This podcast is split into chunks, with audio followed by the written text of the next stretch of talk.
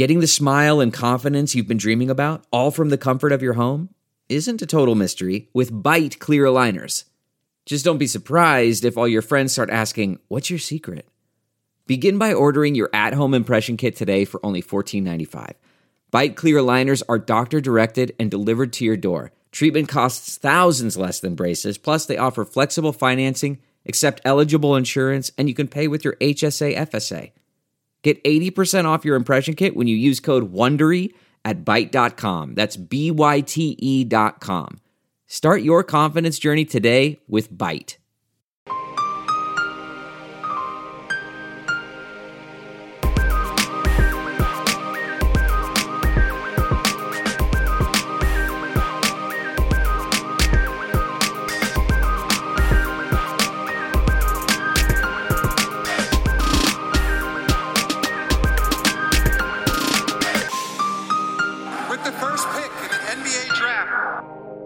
Hello and welcome back to the Prep to Pro NBA Draft Podcast. My name is Ben Pfeiffer, and as always, I'm joined by my co-host Max Carlin. Max, how's it going today? I'm nervous, Ben, because Game Four of Celtics Raptors is tonight. Yeah, imagine your team still being in the playoffs. yeah, um, let's hope for for your for your sanity that the Celtics can work to close them out. Um, well, they're not going to close them. Out. I out. mean, they should. they should have the ability to, out. to close them out work tonight. towards closing them out. Game five, hopefully for you. Um, Yeah. yeah, we're not talking about the Celtics today as much as I'm sure Max would like to. Well, actually, Actually, we, we'll are, talk we actually them. are going to talk Oh. about the Celtics at some point. Yeah, I mean, they work their way into just about every episode we do. But we have another mailbag, um, as that's kind of our go-to when we don't have any ideas, and all of you seem to enjoy them. Uh, thank you for uh, sending in questions on pretty short notice. Uh, but we got quite a few, and if you didn't answer yours, feel free to, to drop it uh, to either of our Twitters, and we can answer there. Uh, but without rambling anymore, let's just get into this mailbag with our first question. As sports keep coming back, so does your chance to bet on them with our exclusive wagering partner, betonline.ag. Major League Baseball will soon be in full swing, and there are no shortage of ways to get in on the action.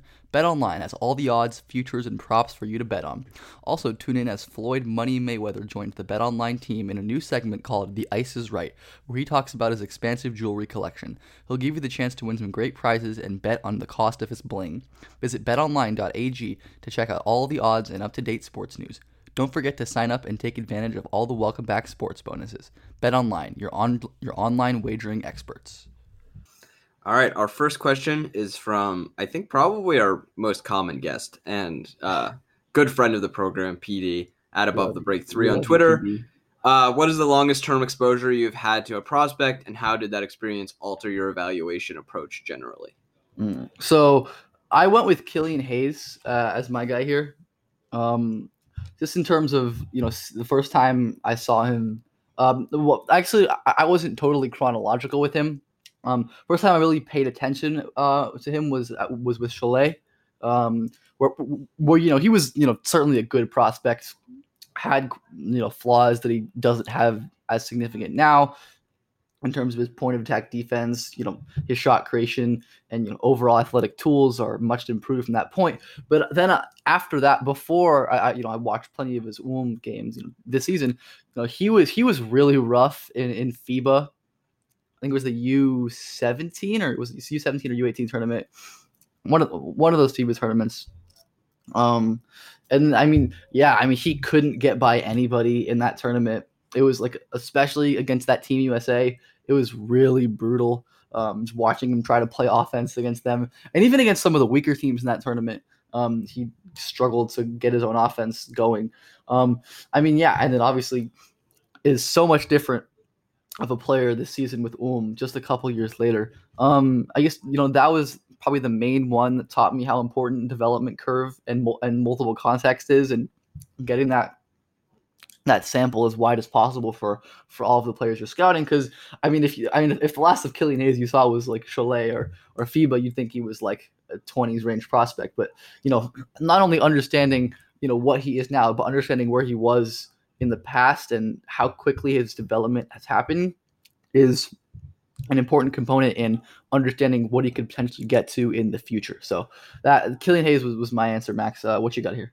I feel like PD was setting us up to say Killian with this. Yeah. Because, because he's currently working on on a Killian piece, and um, he's just like, yeah, it's been he he's emphasized so many times that how ridiculous the athletic improvements that Killian's made are. Um, so I, I live, I, I like I've seen three years worth of like a bunch of the top guys this year. I guess I saw so I saw junior year like retroactively, but then saw like senior and their freshman years of college. So like Yeah, and yeah. Max. I don't like consider live because like I just don't have enough sample really. for yeah, yeah. guys, So those guys. Well, I don't mean I don't mean live as in like while the games are happening, but like Yeah, you know what you fol- mean. following Yeah, yeah. year by year. Yeah, I know what you Um, mean. But retroactively, the answer for me is definitely Jayson Tatum. Um, you know, we're already stealing, steering this towards Celtics because I've seen Tatum.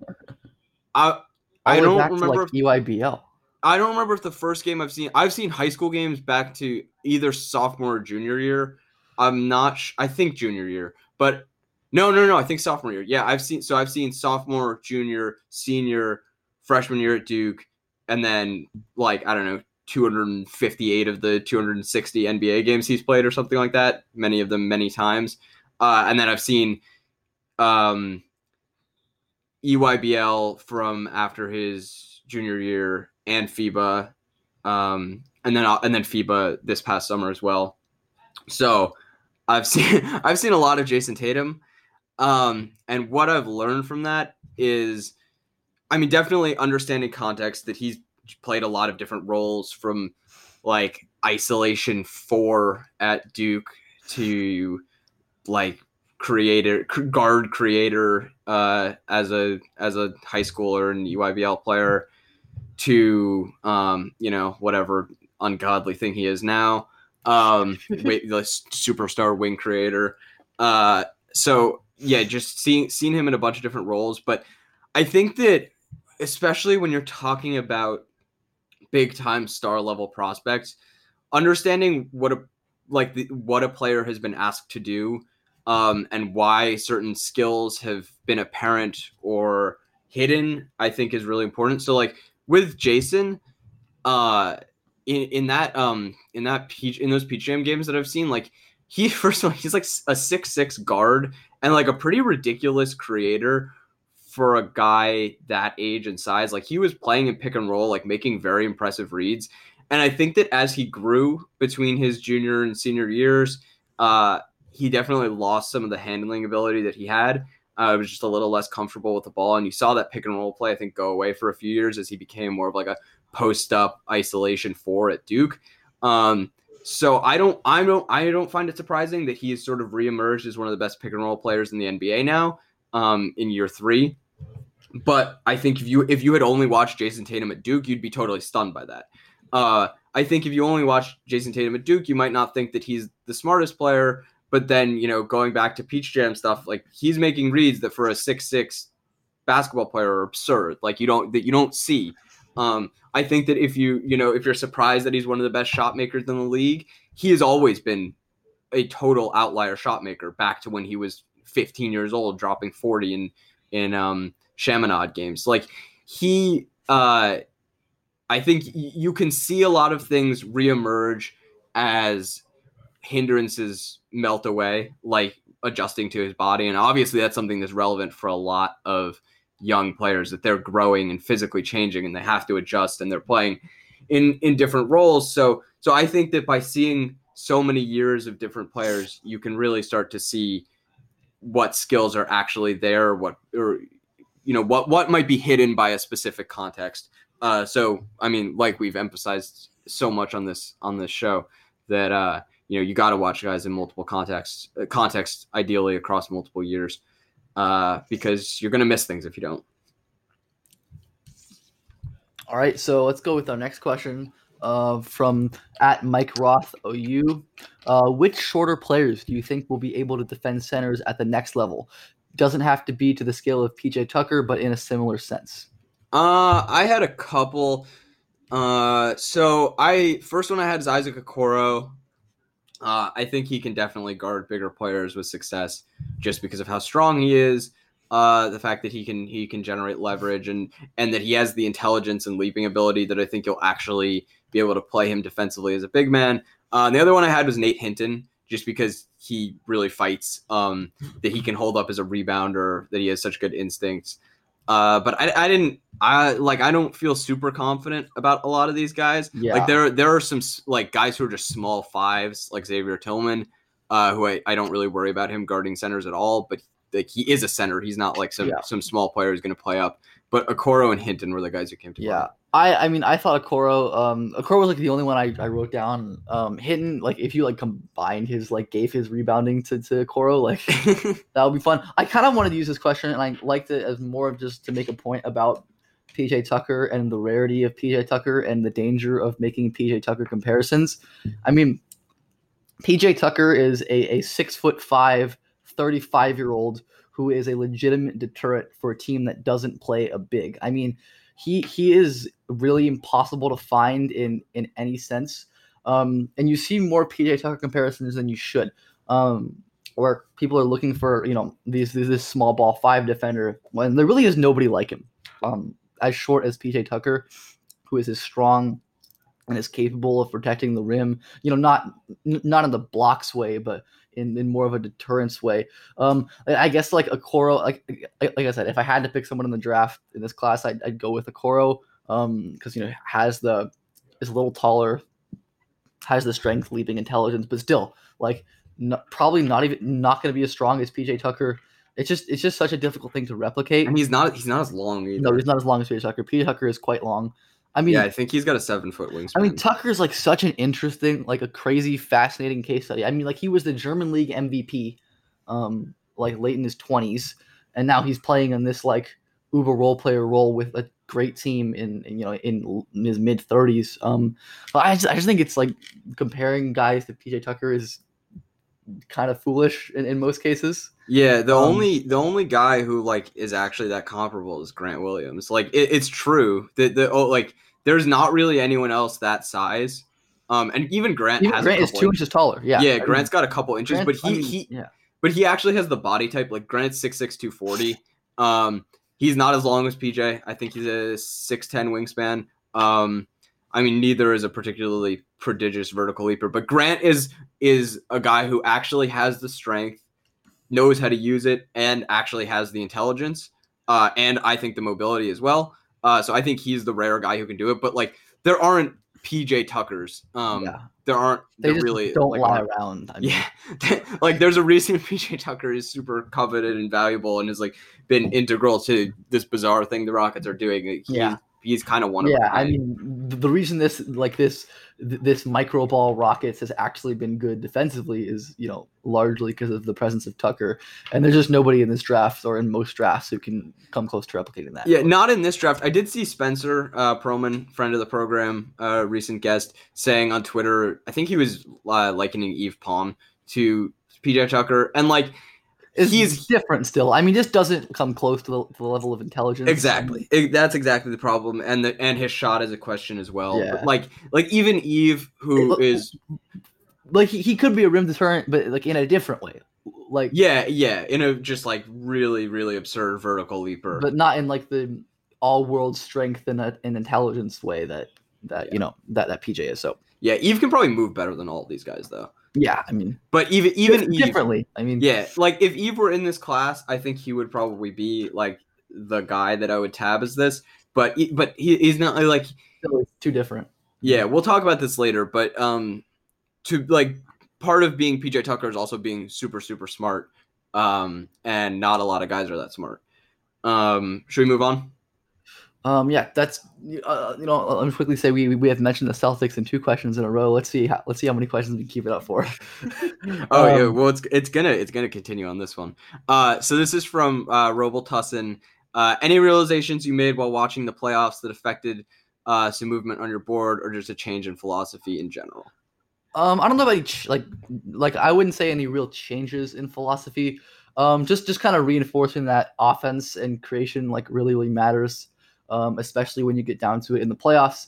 I mean, I, I think about like the OKC series where yes, it was very close, but I mean OKC really just lacked offensive players outside of their stars. Like, like yes, like guys like Lu Dort, who we'll talk about later, get you know get lots of credit for being great defensively, but he, Terrence Ferguson, even Darius Bazley in the half court really have nothing to, to offer offensively. And, you know that ended up hurting OKC a lot against the Rockets team that played worse than they than like than they could have, but you know ha- doesn't you know has the offensive firepower to you know outscore any team on any given night. So just looking for guys who can create shots at some level like is really important. And that's just I mean that's that's something Max and I have harped on like all year on this podcast that we're looking for shot creators, looking for guys that can create advantages and get their own shots. Um, just watching these playoffs, I mean, obviously, you know, looking for guys like who can do a, what someone like Jamal Murray and Donovan Mitchell did in the first round, like that's not you know a, a repeatable sample, but um, you know, guys who can generate their own shots are, are supremely valuable. Um, I mean that that's the main thing, and just like that, like you know, it, like if you want to be a role player, like a defense defense first role players have to be like incredibly elite on defense to really be valuable. Um, I think that's that's still you, clear. You have like, to be not actively harmful on offense. right? Exactly, exactly. Like eh, eh, eh, and like if you are, you you have to be like an all defense level player to compensate, and even then, like like like you have to be able to do something like like even just more like more than spot us to be really valuable. You need some decision making or some ancillary dribbling or passing. Um, just that like the bar to be like a playoff level NBA player is really high. Um, to be a good playoff basketball player, you have to be a really good basketball player. And I think people kind of forget about that when it comes to the draft. That you, like it takes a specific, it, it, it not, not only like a, a specific level of, of, goodness, but a specific type of player to really contribute in the playoffs at, at a high level. Yeah, there's a there's a lot going on here. Um, so I guess to get the easy part out of the way, no, I have not made any changes to my board uh, because of the playoffs. However, yep. Uh, general thoughts that have, you know, I guess kind of confirmed some of my thinking and and like emboldened me on some things. Uh, so like I want to address the creator thing because I'm not sure the takeaway from that Denver Utah series should be that everyone needs to tra- chase crazy off the dribble creation because I kind of think that the the like thought process should more be like look how high the bar is for off the dribble creation like think about it someone like Michael Porter Jr. who is like a really good off the dribble creating prospect is like kind of totally incapable of playing in the playoffs because he's like not a good decision maker and is a horrid defensive player. Like I, I kind of think that like the bar for those guys is insanely high, and you really don't want the wrong guy. And like and that's not to say that that like the Bulls have the same surrounding talent as the Jazz, but like there is a differentiate. There's strong differentiation between Zach LaVine and Donovan Mitchell. Like you're talking about really different levels of decision makers, um, and guys who can really drive team offense and the, the the bar for that is just really really high which fits into a general idea of the bar for just intelligence in the playoffs being insanely high um mm-hmm. the, the speed uh correctness and even and really anticipation with which you need to make decisions in the playoffs in any role is really really high. Like if you're a role man your decision about you know kicking to the corner or the wing or finishing and what kind of finish you're going to attempt um, you know that has to be instantaneous. If you're a, if you're playing you know if you're a wing and you're standing at the at um you're standing on the wing and you catch the ball like you need to be shooting or swinging it or attacking a closeout and it needs to be with zero delay whatsoever because if not like if you're doing that against if you're playing against Toronto like they're going to scramble back into shape and that defense is going to be back in a shell and it's going to be impenetrable. Um and then you're to you know then you're to have to give you know reset your offense and and have that you know your whoever is is driving your offense attempt to create another advantage. Like you can't afford to be sacrificing the what advantages you do create in the playoffs because it's so hard to do it. Um so i just think that the bar for uh, the intelligence bar to actually contribute in the playoffs is insanely high, ranging from everyone from you know a roll man to a, a guy who's primarily a spot up shooter to Giannis, who we've seen like struggle immensely as the Bucks are en route to you know a pretty historic upset. Um, I just think that the bar for that is so insanely high, and it definitely validates the idea that like a kind of above all else uh, in the draft, you need to be prioritizing smart players. Yeah, and that I mean that, that, that even extends to like bench creators. I mean, like, going going back to the Jazz. I mean, you look at some. You talk about making quick decisions. Talk about someone like Jordan Clarkson, who who you know can generate his own offense, but like his he's so slow in terms of processing the court and being decisive with his attacks. And I mean, you see that slow down Utah's offense all the time. It doesn't even amount for the you know his lack of value out of off the ball. Um, it's just it's just hard to be a great role player if you can't make good decisions. Um, yeah, just definitely echoing that. Like, I mean, look look at the Lakers that they don't have another guy who can create in the playoffs. Like, it's really it's a high bar. Oh, and the the other thing I wanted to say was was this is kind of like a growing theme over a few years, and I'm sure that um, you'll be able to relate to this, Ben. That not having glaring weaknesses in the playoffs is very important because this was this was like a big thing to me with um the Celtics against the Pacers that like the Pacers had a bunch of guys who were good but you put Thad Young who's like a really really good player into a playoff series and he just totally destroys your offense. Yeah. Like you put Bojan Bogdanovic, who's a really good offensive player into a playoff series and he totally destroys your defense. Like th- these guys who have pretty glaring weaknesses are really harmful. So like for everything that Lu Dort was doing to slow James Harden, like the way that Houston could just completely ignore, ignore him, him, on offense. Like, yeah. I, like even even in a game where he's variancing into hitting all of these threes, like how many possessions are being disrupted because Lu Dort's defender can just play free safety? You know, it's it's so many, and it's it's not showing up in box score numbers, but that's the sort of thing that's that's um that's going to be borne out in plus minus numbers because it's just every single possession you're you're hindered because these guys are on the floor and and the opposing team can just take advantage of it. Uh, yeah, if you're yeah, I, I mean just quickly like like you have to be so good at at one side of the ball, so so elite if you're to be a clear negative on the other side in the playoffs. Like I, I mean someone like Damian Lillard who's like a solid negative on defense can can, can make up for it because he's you know arguably the best offensive player in the league. But I mean, like whoa, whoa, whoa, what? I, I, mean, like in the bubble, like eh, I, I, he's very in, in the bubble. All right, a little hyperbolic.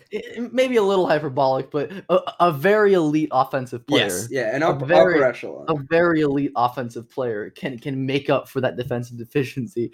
But like you said, someone someone like Bojan Bogdanovic who was you know a good offensive player and was very useful for the Pacers. Um, I, yeah, I mean, I, I think this the, the, Thad Young one is even more salient. I think. Yeah.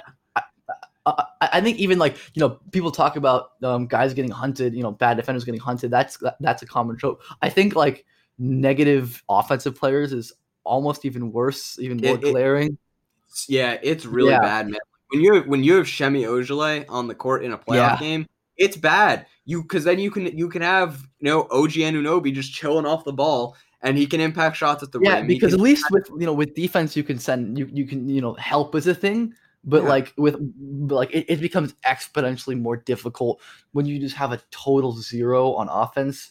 I mean like I mean, again, like that's why you just need like it's just like the theme of this episode is like the bar to be a playoff contributor is really really high. Like, you know, cough cough. Some eastern conference coaches should learn that um, rotations don't need to aren't that um, that wide that deep for a reason. That's because teams just don't have that many players. No, no, team has that many players who can positively contribute consistently in the playoff. Like, like there just aren't that many of those guys in the league period. I mean let alone one team. Like, yeah playoff basketball is really really hard. It is the, the best competition in the world for a reason. I mean uh should right, we move on yeah. Um. So taking a little break from the the playoff talk. Uh, this is from C Jenkins underscore WX. Players who you think are likely undrafted that you would take a flyer on. Okay, so I've got the a bunch of guys that are like prime two way targets to me. Um, for I think two ways should largely be spent on like wingy types who have like we'll say one glaring flaw. Usually, like a wingy type that you need to develop, like either athletically or as a shooter, or like you know, you're just guys who are not far off from being NBA wings, um, because they're that's such a valuable commodity. Um, so I've got Nate Hinton, Naji Marshall, Mason Jones, Tres Tinkle, Trent Forrest, and Kristian Doolittle. Um, they're, they're all like wing adjacent, forward adjacent Um, guys who need to you know range from improve their shooting to uh, you know see what eh, what an NBA team can do to unlock athletically from them. Uh, but I think those guys are I think they're all outside of ESPN's top 60, so conceivably could go undrafted. Um, and I think all represent pretty solid two way bets. And then the other guy um, is Killian Tillie. Uh, you know, the injury issues are, are, you know, explain themselves, but as just like you, a, you know, pure talent and intellect on the basketball court, uh, not a lot of guys better than him in this class if I had any belief that I could get like two years of 60 games out of Killian Tillie, I would take him around 20th probably. You know, if he had no injuries, I think he'd, he'd Top ten pick. yeah, I mean he'd be long gone from Gonzaga, first of all. Yeah. Um but he yeah, brilliant player. I mean, you talk about guys who can hang intellectually in the playoffs, like Killian Tillie is that guy. Uh his movement is still great. His shooting, I think, could be like really quite plus for a big man. Uh I mean just does everything you want from a big man. Um so yeah, I like if if Killian Tillie is going undrafted, uh, he's absolutely worth it. I would give him an NBA contract, honestly, even if I didn't like as long as long as it has a way for me to get out after like a year. Um, e- even if I didn't really believe in him from a health standpoint, I'd probably do it because he's that good. Uh, but yeah, if you think you can get like a couple years out of Killian Tillie, he's he's worth so much because he really is incredible at basketball. Yeah, I mean, I didn't include Tillie because I just didn't think about him not getting drafted. But yeah, I mean, Tillie should obviously be in. Tillie should obviously been there. I also had Hinton. I had Doolittle. I had Tinkle. Um, I had Tyshawn because like he's outside the top sixty on DX, and I'm like, there's no way he should be outside the top sixty. I feel like Tyshawn probably gets drafted. Yeah, I, I, and I was gonna say I, I- think he does as well, but he's outside the sixty on ESPN's board, and I'm like, he he does not. Um, in terms of other wingy types, I had Josh Hall as like a guy who's like potentially a pretty good offensive player who plays no defense at all. Someone like worth a two way flyer, I think, to just throw in the G League for a while. Not going to contribute anytime soon, but worth a flyer. Also, Lamine Diane, um, freak ath- ath- really impressive motor athlete type with a little bit of skill, but you know lots of holes in terms of shooting and decision making. Again, another guy who I just like to throw in the G League for a while, um, see see what kind of development I can get on. And then I did um um the, the other guy I had was was new podcast favorite Freddie Gillespie um as just like a really uh, super intelligent uh Culture guy, man. exactly. Uh, I mean, gonna be a positive addition to any locker room, and like talk about intelligence, super intelligent, you know, defender on on really on both ends has makes all of the you know, does the minutia really well of basketball. Um, you know, if you know, like the shooting isn't the, the indicators for shooting aren't really there, but you know, if he get end up growing growing into somewhat of a shooter, could could find his way onto an plausibly find his way onto an NBA floor at some point. I If just love Freddie Gillespie. If Like- Houston can, if Houston can get him to hit corner threes, boom, that's that's another That's- center for them. Yeah, I mean that's a valuable player. I mean, if you can get if you can get Freddie Gillespie to hit corner three, so yeah, absolutely. I mean, all right, so we need to Um, move to our next question. Yep. Uh, so our next question is from by Eli Hoff. Uh, who is a player with one absurdly specific elite skill uh, that lacks all around talent? Lacked lacked all around talent was like an was like a tough thing for me. So I went with like a couple early guys with with very elite skills that have a lot of holes. Um, a couple early guys that definitely don't lack like all around talent, but have like very elite skills are what RJ Hampton's burst, and then it was Saben Lee's burst. Um, as both really elite. Both of those guys have other skills, but I would say like they have plenty of glaring weaknesses that you know that that burst doesn't doesn't uh, doesn't all make doesn't all make up for.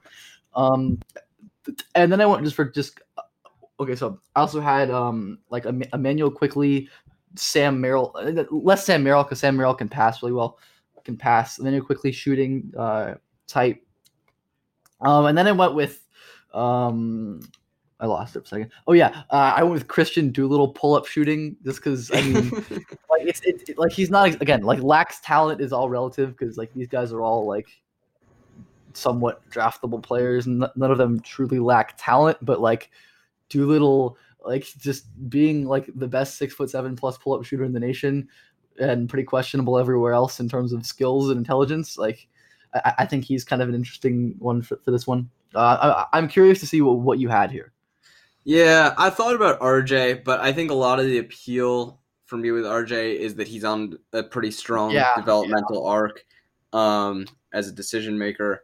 Uh, but yeah, I mean, he's not like a one. I wouldn't say he's a one skill prospect, but But One, his- definitely one standout skill that you know.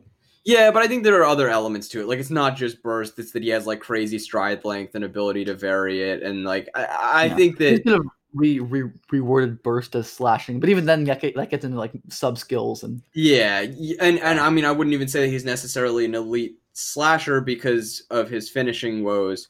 Uh, you know, lack of ambidexterity, contact aversion, lack of touch. Uh, so I I I, I declined to include RJ. Um, I have two that I'm fairly surprised you didn't mention because I think they actually. Well, one of them is not that specific, so I'll just go with him first. Uh, Wiseman, just like his physical attributes that there Yeah. are not human beings as large as James Wiseman. Really, uh, you know, he's seven feet with a the wing. I think his wingspan is is kind of disputed, but it's somewhere between seven three and a half, seven four, and seven six. Um, and his standing reach is really crazy as well. There just aren't really human beings that big, um, and that can run in a straight line in the way that he can.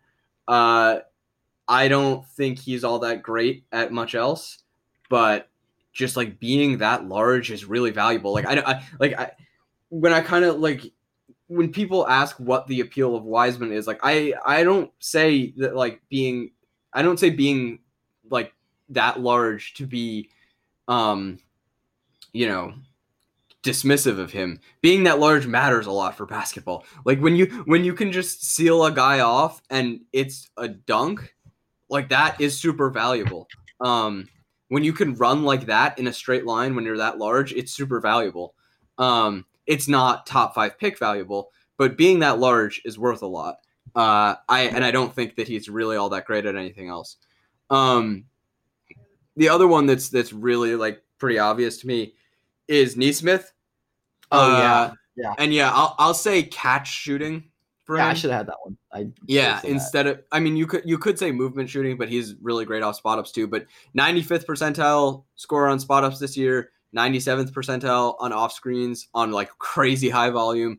Dude's a ridiculous shooter off the catch. I don't really believe he can shoot off the dribble, so I would say that's pretty specific. Uh, he cannot do anything else. He cannot get by anyone ever. He can't finish. Uh, he's a terrible decision maker.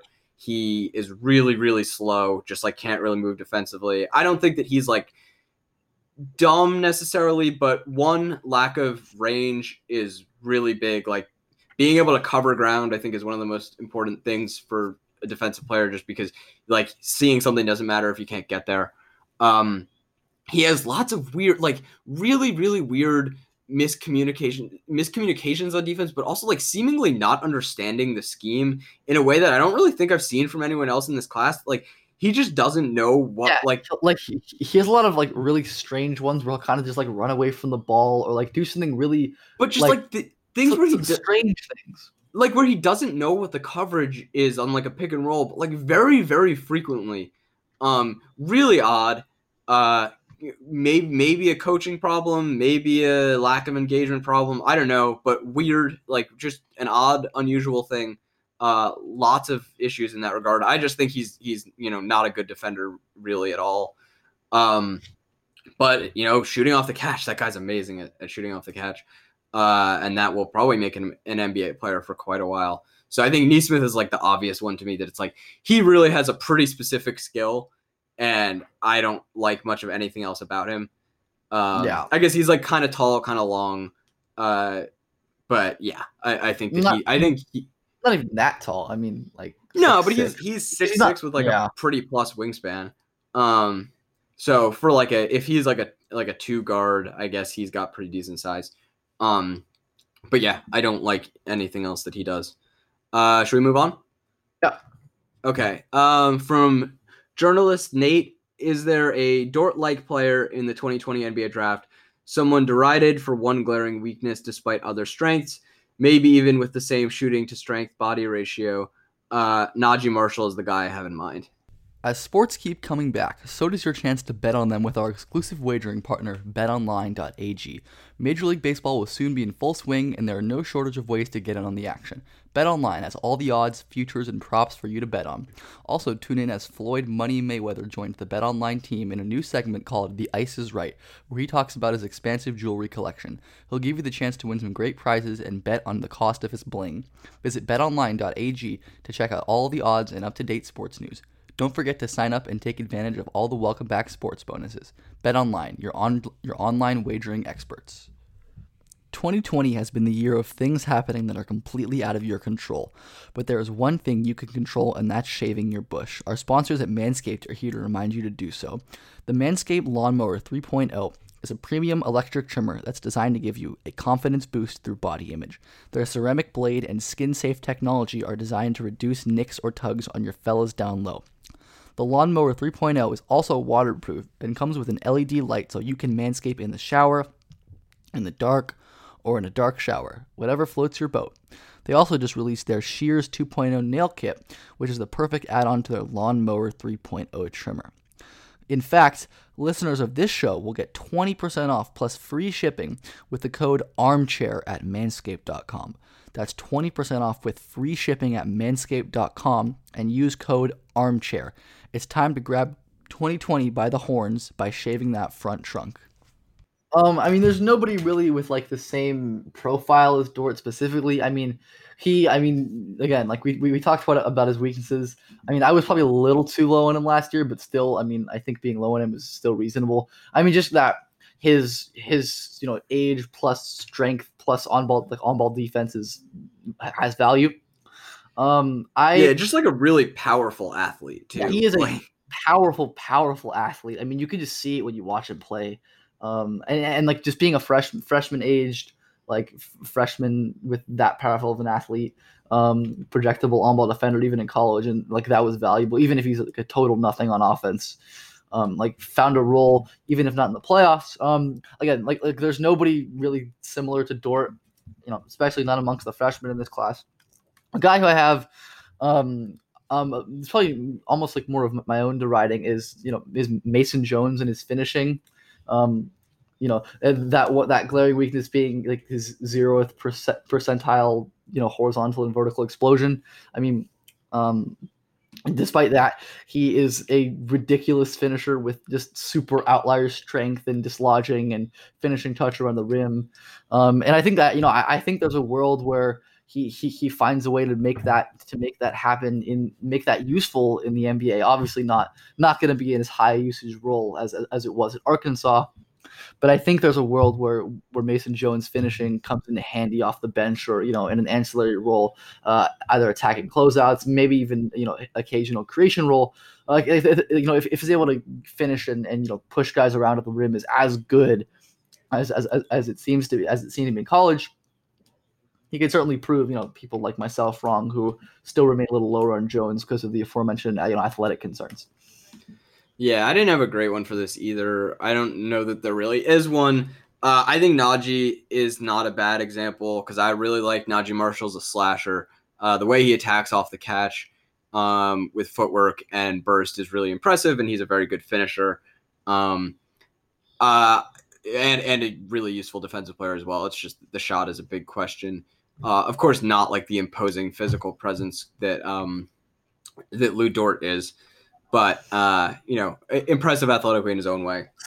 Uh, the other guy, or I had two more guys. Um, one that you had already mentioned for a different question, Saben Lee. Um, not like not a brilliant player from an IQ standpoint. Um, not a shooter at all, but if you just talk about like the fastest players in college basketball, uh, just the most explosive athletes, just really insane guard athlete. Um, and that's worth something. Um, you know, I have mild interest in him. Uh, and then the other guy I have because if we're if we're saying like the rest of the package, the prospect package is good. There's just one really glaring flaw. I'm gonna say Tillie again. Like if you're just talking about guys that are great basketball players, and I don't think Lu Dort fits that. To be clear, like I think people have gone way overboard with the Lu Dort thing. Like I, Yeah, I actually kind of sure. liked him last year as far as like poor decision making, non shooting guards go. Like I found him to be entertaining, and he got to the rim on forty five percent of his half court possessions.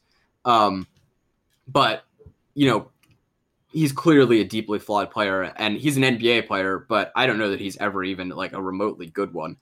Um, but Tillie has the one flaw. It's it's health. Like that's it. If Killian Tillie, like, will you be even the slightest bit surprised if next year Killian Tillie is playing rotation minutes on a playoff team? No, I mean, Yeah.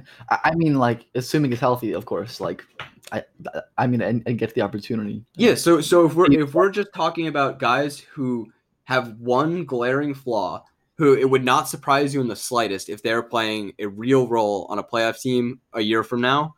Um, I feel like the obvious answer is Killian Tillie because the Yeah, guy's I an mean- incredible. he's an incredible basketball player, and it's just the injuries. Yeah. All right, so on to the next question.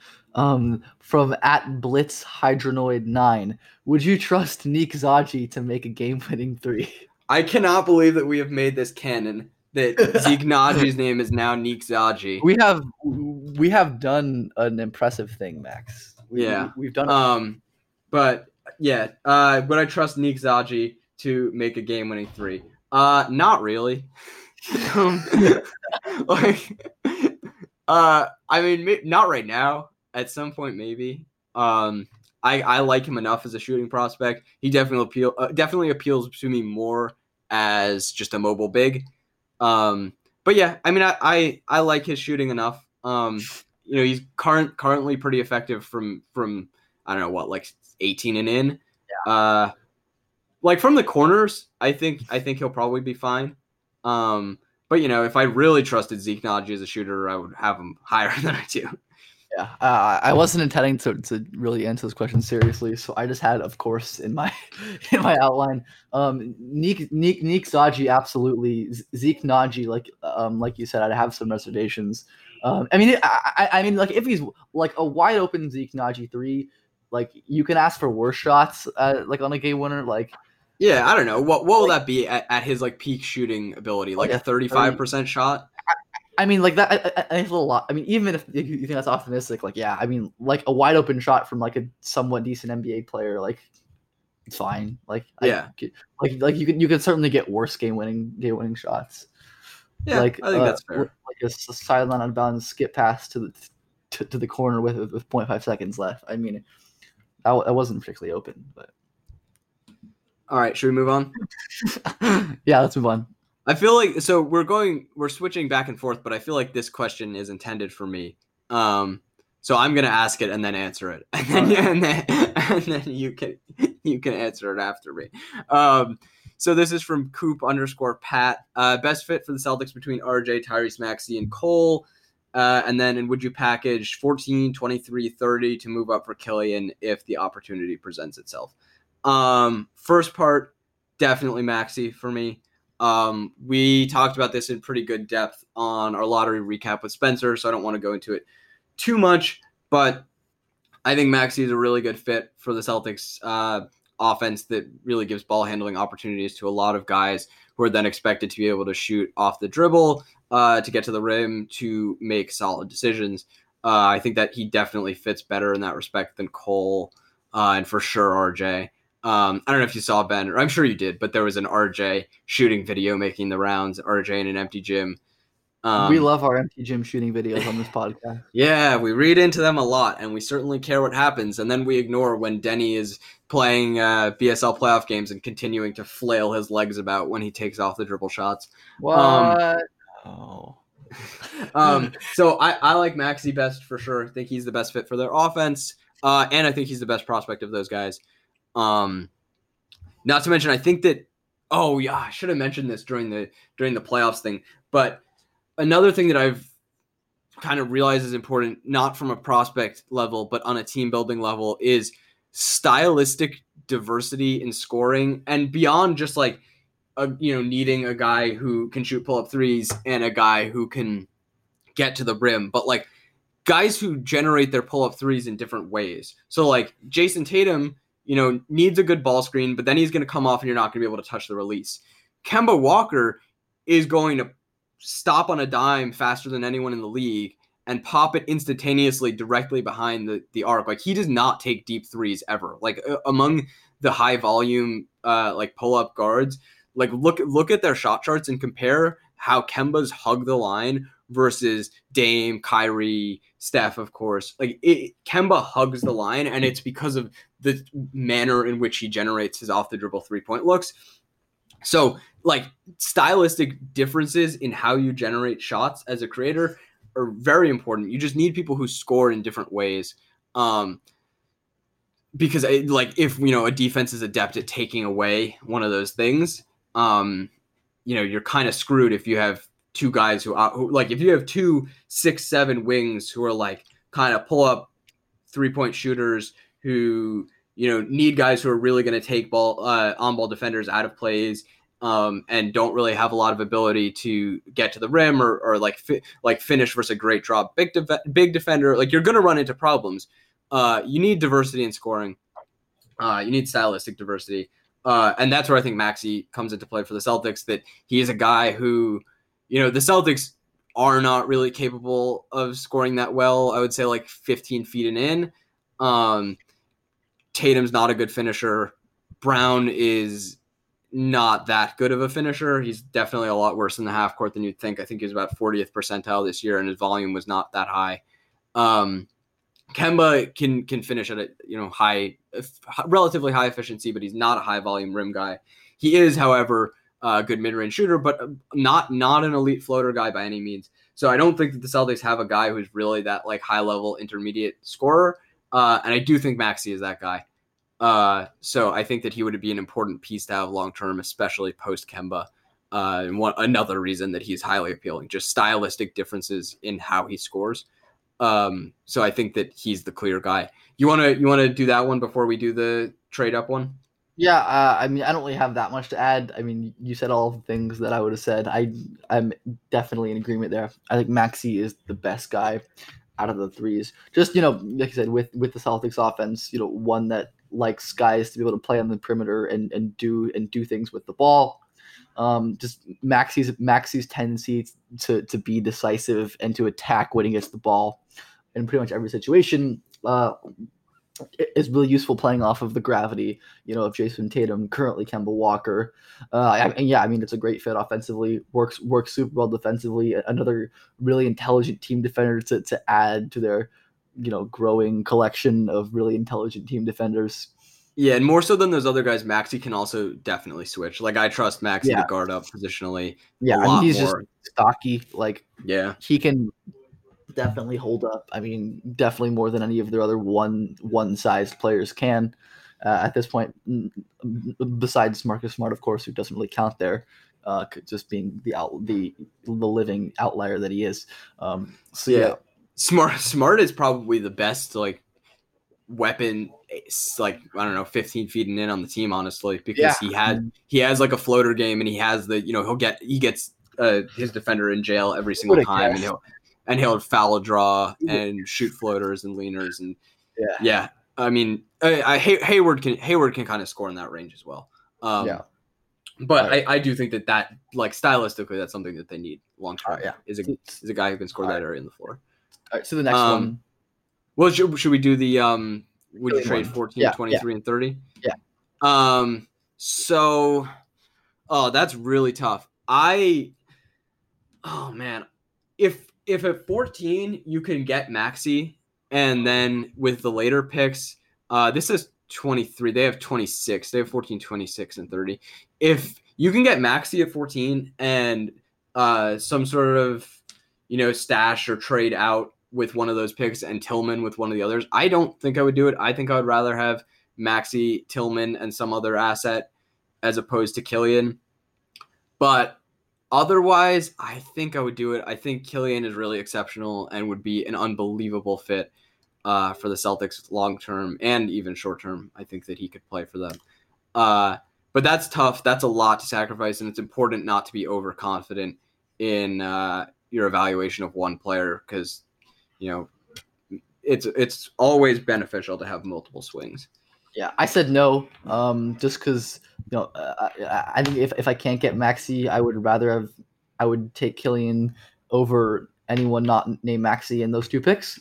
Um, but assuming I can get Maxey, like you said, I mean, uh, with the way this draft levels off, I'd just rather have more swings at the back end of the first, which is likely going to have quite a few players that you know we personally value, you know, higher than they're going to actually fall. Um, like, I mean, if I were able to do this draft for Boston and you know have this trade, and you know, let's say I'm on the clock and you know looking to trade up, um, and and and Maxey is there, I'm not trading up. I mean, um, so yeah, I mean, I wouldn't do it, assuming I can get Maxey. The kind of the same answer. Yeah.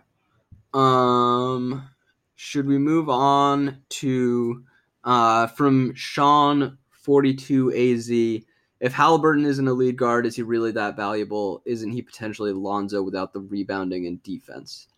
Um, I mean, we've talked about this so much on this podcast. Like, he's not a lead yeah. guard. I mean, I, I, the reason I added this question because I think the the actual like answer is just repetitive in terms. I, I wanted to talk about the Lonzo comparison a little bit, um, and I think it's a little bit overused and over, you know, oversettled as something that's like a set comparison.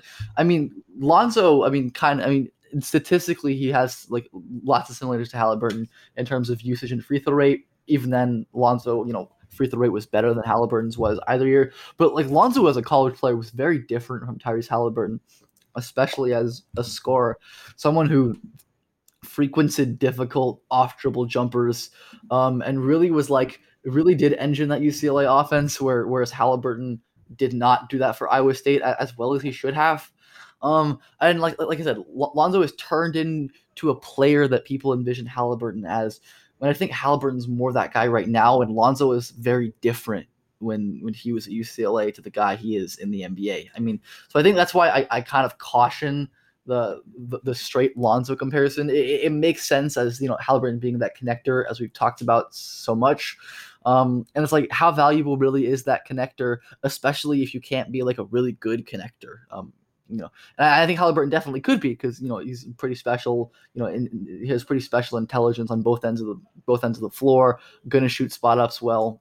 Um, has traits that fit there, but uh, it's just it, it's a difficult bet to make when he just wasn't like when he wasn't high usage in college. I mean, I, mean, we talked about this before on the pod, but you know, like the high usage role, like the low usage role players that were that were low usage role players in college, like pretty much don't exist. Um, like like these guys were all high usage or most of these guys were, were high usage in bigger roles in in college. My figure my favorite example of this of that of that is Torrey Craig who at USC upstate had like a 30 usage I think yeah yeah yeah yeah yeah yeah at USC upstate um he had a over 4 years Torrey Craig had a career 29.5 usage um, and that's Torrey Craig, like Robert Covington. Was it Pat Pat, Pat Bev Pat like Bev, averaged a forty ball in high school? Yeah, Pat Bev averaged forty ball in high school. Um, PJ Tucker high usage in college. Robert Covington high usage at Tennessee State. Like all of these guys handled loads, and and Haliburton just doesn't. I mean, so I don't mean to rag on Haliburton, uh, but like like the like be, be, beware of this the, the straight Lonzo comp because you know, while there's certainly st- stylistic and even statistical similarities, there's, I think there are more differences than you know generally people people talk about. Yeah, my answer for this is that I'm pretty sure we've dedicated multiple episodes uh, already to this. Uh, I will direct you to episodes 13 and 14, uh, philosophical debates with with our friend PD. Uh, we've talked in depth about not thinking that this is actually that valuable. Nice thing to have for sure. Uh, highly additive if you have a great team in place. Uh, if you are the Knicks and are drafting Tyrese Haliburton eighth overall, it's going to end very poorly. Um, yeah, and uh, with that, I guess we should move on. You want to do th- this? Is our last one of part yeah. one? Yeah. Okay. All um. So from uh, from at excuse excuse the potential misfunction. Typha Live, T Y P H A Live, is the 2021 returning class being underrated? Also, what are your thoughts on Tre Mann being six foot six now? Okay, is Tre Mann six foot six now? Okay, that was the first that caught my. That's why I included attention because my thought was, is Tre Mann really six six? I, you know, I I found an article that claimed that he was six foot five now. Um, um, yeah, I, I believe this is GatorCountry.com. Uh, claims that he has noticeably grown, um, and looks taller than Scottie Lewis. Um, so that's certainly interesting. Um, Yeah, I mean, uh, I don't. I'm skeptical until I see with my own eyes, but like, I mean, and Dude, again, Tre, Tre Mann is gonna come back and he's gonna be like a dominant team defender at six six, and he's no longer gonna be a guard, and the decision making stuff isn't gonna matter, and he's just gonna be a total stud. Yeah, he still has to um, like put on weight and get to the rim. I mean, Yeah. Like, uh, being being six six, you know, doesn't make him any better as a slasher. But like, I mean, it does, but like marginally with his skill set. yeah. I mean, if if he's like a wing now, that would be interesting. But uh, I, I, don't know. Like, like Yeah. yeah. Scottie Lewis is six foot five and he's barely a wing. Like, yeah, my opinion of Tre Mann will change the next time that I watch Tre Mann play uh, basketball. basketball. yeah, the, the, sport he plays. Um, is the 2021 returning class being underrated though? I say yes. Probably. yeah. Uh, I like. I don't even know if it's underrated. I feel like. Well, I, I don't know what, how it's like really discussed in in like. too early to really have a rating, like in terms of like popular consensus. Yeah, but I like it. I like it a lot. Yeah. Uh, I, I, I have in like my early like ish 2020 board, I have like five or six returners in like my top 30. Like, and and, and the thing to remember is like there's always going to be returners that surprise. Like, like like preseason mocks and boards always have fewer you know non-freshmen than final mocks and boards will. I mean, we look at like you know t- t- 2019, um, you know Brandon Clarke, Jarrett Culver, Ja Morant. None of those guys were in the top 10 of any of really any preseason boards. Grant Williams, any preseason boards, all skyrocketed um, up there. I mean, same with like Tyrese Haliburton this year. I mean, in some boards, yeah, top o- five. Obi Toppin, who certainly entered the years. Yeah. Obi Toppin. So like there are always guys who emerge, and there's there, there's there's a really strong crop of not only guys who played well last year and are underrated, you know, Deuce McBride, uh, Franz Wagner, but guys who like didn't play as well as they could have and you know have a chance to rebound. We, we've talked plenty about like Matthew Hurt and Wendell Moore on this podcast, Anton Watson back healthy, Romeo Weems in you know potentially more more on ball role. So there, there's like I, I think there's really quite a bit of room for uh, for returners that like to pop off and, and break out in this class. So yeah, I mean, I really like this returning class. Um, I mean, I, again, like too too early to say that it's the one that lacks like stars because it's just so people returners break out. I mean, it, it just, it just happens. Like I think there are like guys who are just like clearly high upside returners. Like I don't know, DJ Carton. Um, and it, like we've talked about him a lot in the past, obviously, uh, and don't want to get like too caught up in the aesthetics of his game, but just a like pretty ridiculous athlete with with kind of special shiftiness, um, and and some some serious uh, intelligence there. Just just you know a- an exciting creator prospect. I I also like. I don't want to get too carried away with the Deuce thing because he's 6'2 and like a pretty bad decision maker. Um, but like, oh my god, what an incredible defensive player uh, who can create for himself off the dribble. Yeah, I mean, but oh my god, that guy like what a ridiculous six-two defensive player, man. Like off the ball, on the ball, just in transition, like just absurd. Like really just kind of crazy. Uh adore Deuce McBride. But yeah, like Romeo Weems, plays way bigger I don't think- six, Deuce, I think Deuce is like 6'2. No, no, he's not that. plays bigger. Oh, oh yeah, yeah, yeah. not- no, for sure. Yeah, because I mean he's jacked. Uh, Romeo Weems, I think like doesn't get enough attention. I, like sure. he is not Devin Vassell uh, by any means. Like I would say probably worse on the ball for sure, and like really not a good decision maker. Just like very like weirdly hesitant offensive player. But if you're kind of tabbing like wing guys to really explode uh, on the draft scene next year, like Romeo Weems he's I mean you talk about guys who have the ability to actually cover ground to be like really ridiculous team defenders. Romeo Weems is one of those guys. Like he has some Vassell like sequences in terms of ground coverage and like Vassell is a really like total outlier in that sense. But but Weems is kind of like you know, he, he he's got some similarities there.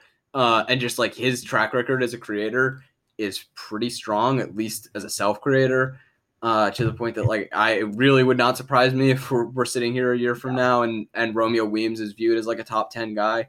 Uh, Would not shock me at all. yeah, like he's he's certainly not going to enter the year as a top ten guy for me. Probably, I don't know that he'll even be a top twenty guy, but He's like uh, top twenty-ish in my mind. I mean, like yeah, but like he like I feel like he's he's kind of just like kind of obvious as a, a guy who's really a good prospect. Uh, and like I don't know, our, one of my favorites, Jerry, I think is just a really good basketball player. Yep. Uh, you talk about like a modern inside out forward who is kind of like lacking in glaring weaknesses, just a guy who you can envision being like in a team context being useful. Um, as a guy who just like you know flows through offensive possessions really well, is mobile, is a smart defender. I'm talking about guys who are intelligent and lack glaring weaknesses. Like Yeah, yeah. I mean, he just kind of like screams playoff player. Um, especially if the shooting continues to progress the way I think it will. I think that he can be quite a good forward shooter. Yep. Um. So yeah, I really like the returning class.